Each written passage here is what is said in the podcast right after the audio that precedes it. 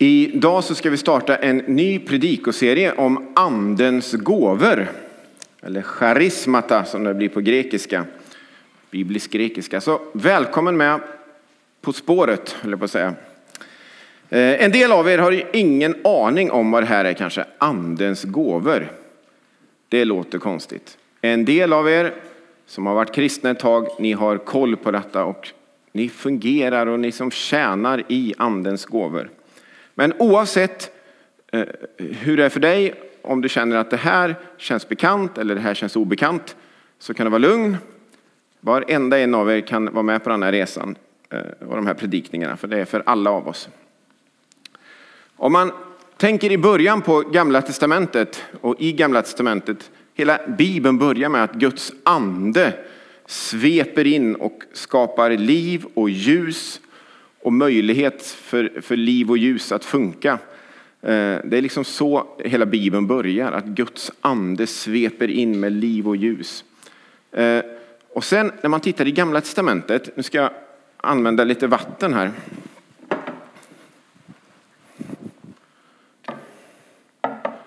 När man tittar i Gamla Testamentet så är det som att Guds ande, den heliga ande, kommer till vissa personer som eh, vid vissa speciella uppdrag eh, som behöver liksom Guds utrustning eller kraft eller andens gåvor på ett speciellt sätt. Och då är det som att det kommer som så här små stänk. Jag vet inte om det syns här, men lite stänk i formen. Lite så här små droppar här och där bara. Till exempel så finns det en som heter Besalel. Han står att han fick konstnärlig gåva. Det står om en som heter eh, Gideon och en som heter Debora, som fick, eh, en man och en kvinna, de fick ledarskapsgåvor på ett alldeles speciellt sätt. Det står om en som heter Simson som fick eh, styrka på ett speciellt sätt. Och så pratar Jesus om, när Jesus sen kommer i bland annat Johannes 7, när han står på tempelplatsen, så står han och säger att om det är någon av er som är törstig så kom till mig och drick. Och så säger han att det ska komma, den Guds ande, den heliga ande ska komma mm, till alla som tror på honom. Men inte riktigt än, för han har inte blivit förhärligad än. Han har inte dött och uppstått än. Eh, och så står det att detta sa Jesus om anden. Eh, så det fanns liksom en förväntan och sen när de första lärjungarna eh, berättas om dem eh, efter att Jesus hade eh, lämnat jorden Eh, så var de rädda. Många av er har läst detta i Apostlagärningarna 2. Så sitter de och väntar på just det här. Vad ska hända? De ber, de är nervösa, de är otrygga för de vet att Jesus blev ändå tillfångatagen eh, och korsfäst. Eh, de vet att det finns en risk med att våga säga att man är, tror på Jesus och följer honom.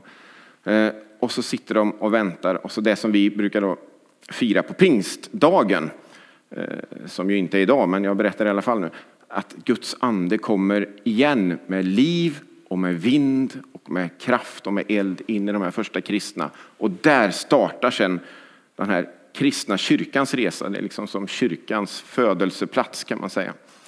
Eh, och genast så beger sig de här första kristna ut på gatorna i Jerusalem och börjar berätta om sin tro på Jesus.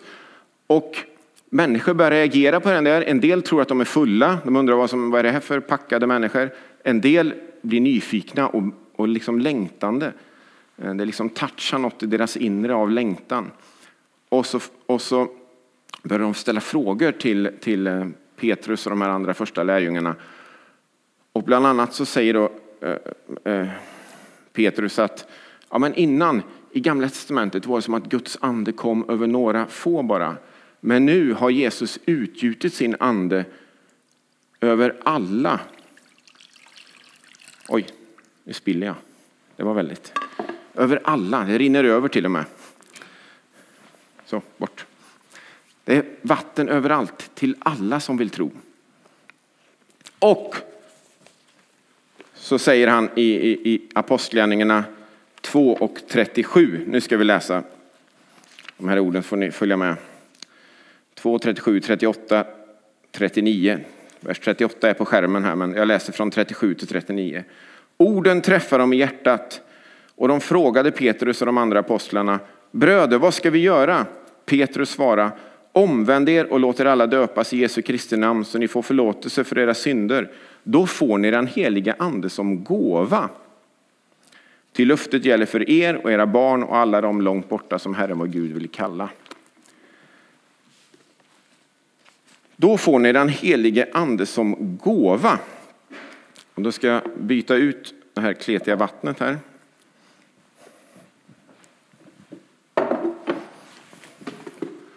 Mot en present. Eh, när man fyller år, har man tur så får man paket. Ibland kan man få även på julafton ju, julklappar. Ofta paket är ju inslagna. Nu hade jag inget snöre hemma så det finns inget snyggt snöre, men det är ändå papper. Eh, fint papper. Och då är vi människor lite olika när vi får paket. En del, eh, om man går på kalas, fest, födelsedagsfika hos någon. En del liksom, de tar emot paketen och så lägger de den på ett paketbord så här. Eh, lite stilla och lugnt och så får den ligga där. Eh, och så kanske de öppnar dagen efter eller någonting. En del, de öppnar försiktigt så här. Oj, nu gick det ändå sönder. Men man vill inte att pappret ska gå sönder. För man tycker pappret är så fint så man vill spara det för att själv kunna slå in en paket i det till någon annan sen.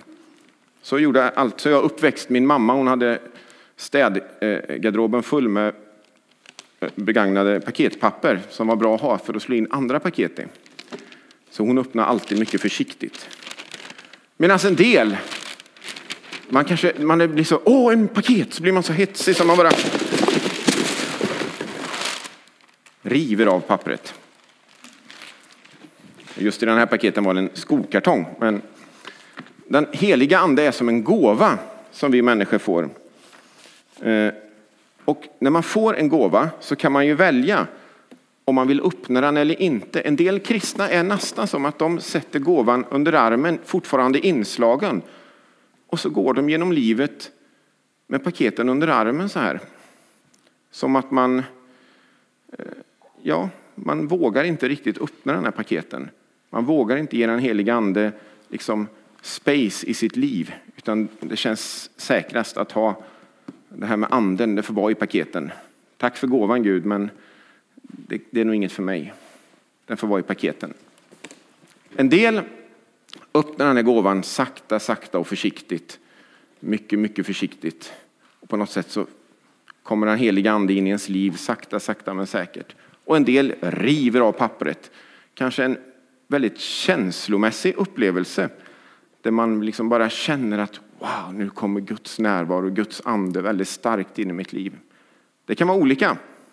Men poängen är inte eh, hur man öppnar paketen, tror jag, utan att man öppnar paketen.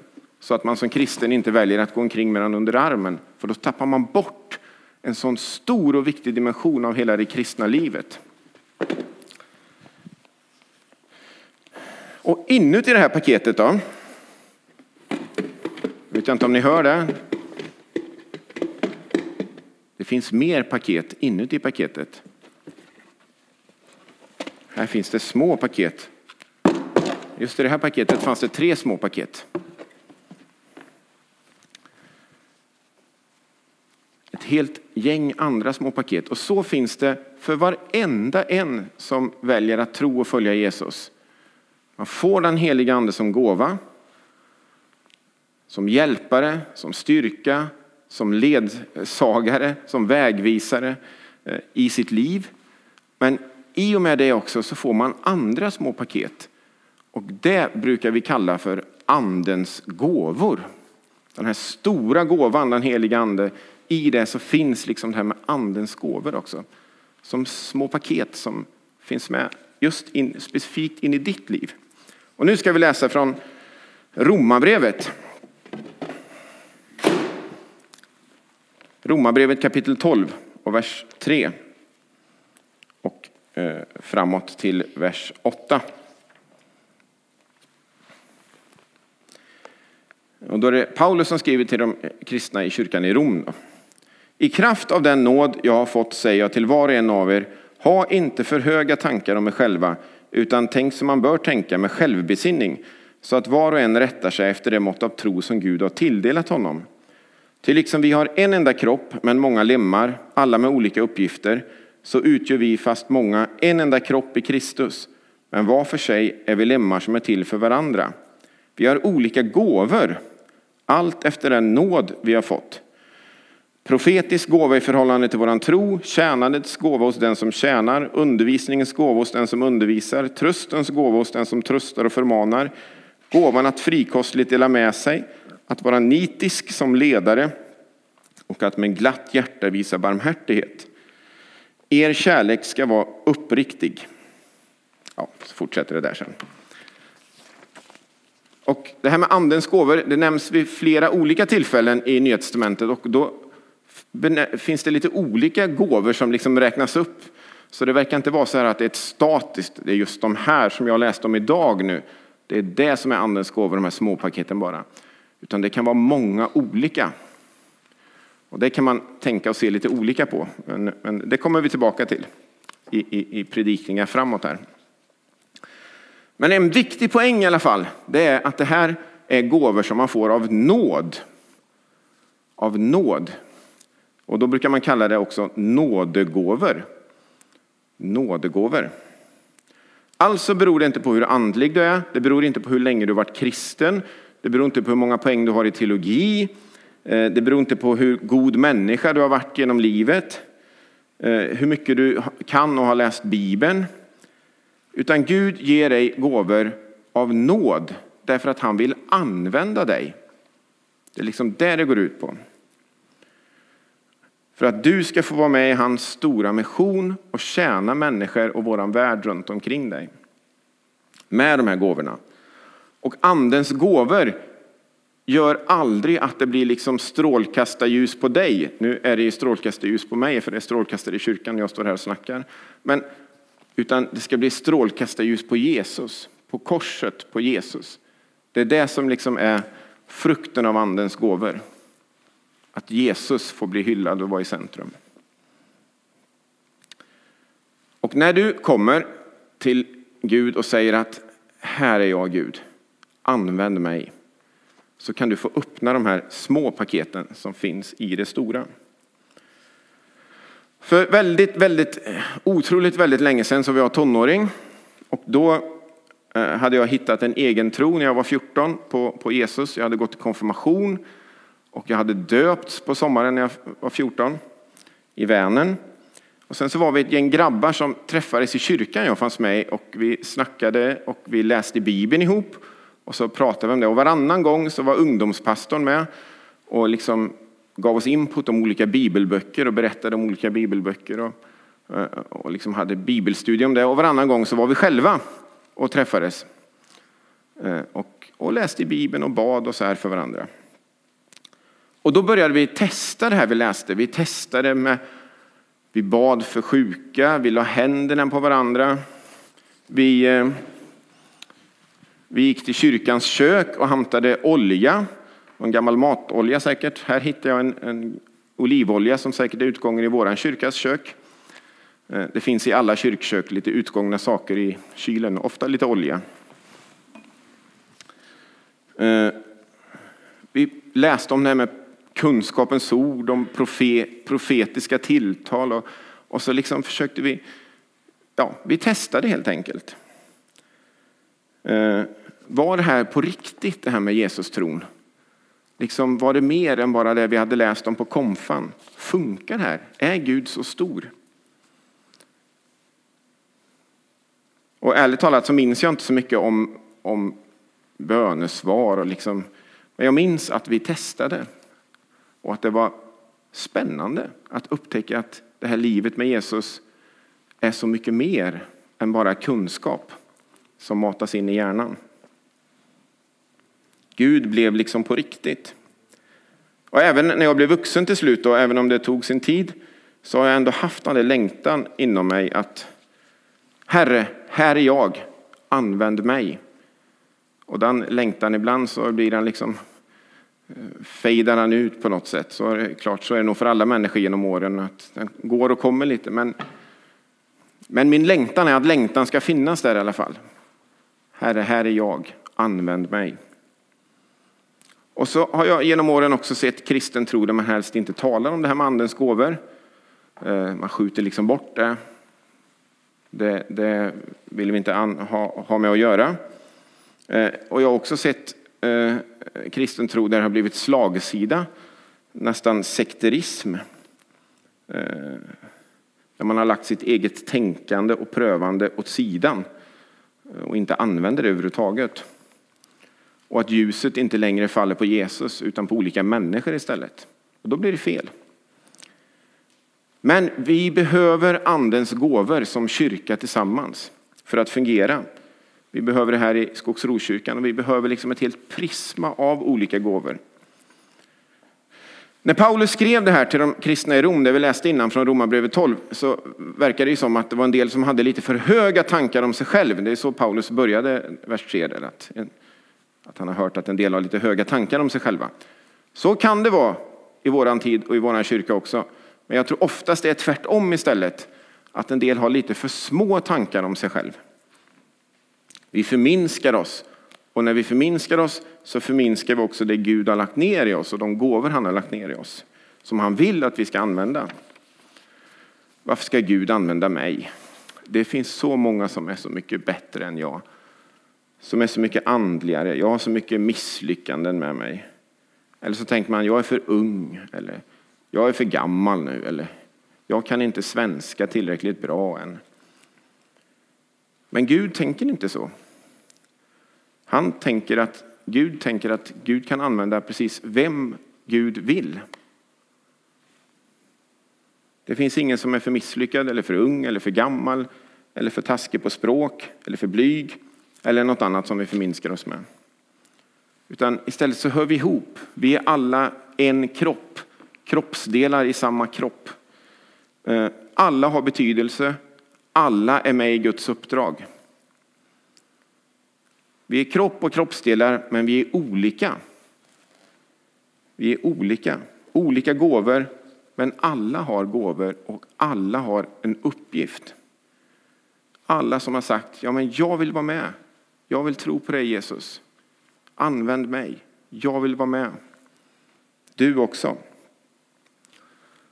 Så vi ska inte förminska oss själva, utan istället får vi sälla oss. Det var ett gammalt ord, men joina, det lät nästan lite tuntigt. Men i alla fall, vi får eh, sluta upp ihop med alla de som över hela jorden som, som säger, här är jag. Jag vill tjäna dig Gud, jag vill vara med. Använd mig. Och det finns ju en enorm potential tror jag i andens gåvor som finns nedlagda i oss kristna efterföljare till Jesus. Eh, som vi inte har upptäckt än, som vi inte brukar som vi inte tjänar varandra med, som vi inte tjänar vår stad med än, som vi inte tjänar vår värld med än. Och det här är ju ingen, de här predikningarna är ju ingen så här självhjälpskurs där du ska upptäcka din inre potential eh, för att bli en lyckligare människa. Det är inte på det sättet alls. Utan det är Guds gåvor-predikningar. Det eh, där Gud vill få oss att upptäcka mer av vad Gud har lagt ner i oss och vilken potential Gud har för våra liv. Om vi vågar tro och följa Jesus och vara med i Guds stora mission. Och då är det liksom ett spektrum av gåvor. Det är brett. I Bibeln nämns många olika gåvor och, och, och bara i den här texten som vi läste innan från Romarbrevet så spretar det. Det finns gåvor som vi kanske inte ens tänker, men det här är något som Gud lägger ner speciellt i människor. Eller så finns det annat som vi kanske tänker, men det här är nog lite för karismatiskt och spektakulärt för min del. Men andens gåvor, det är brett. Och då kan man tänka att det är som ett prisma. Eh, jag är ingen bra fysiker, men eh, på bilden så ser ni ett prisma nu där Guds heliga ande liksom lyser in i sin församling och sen strålar det ut i alla möjliga färger ut från det här prismat.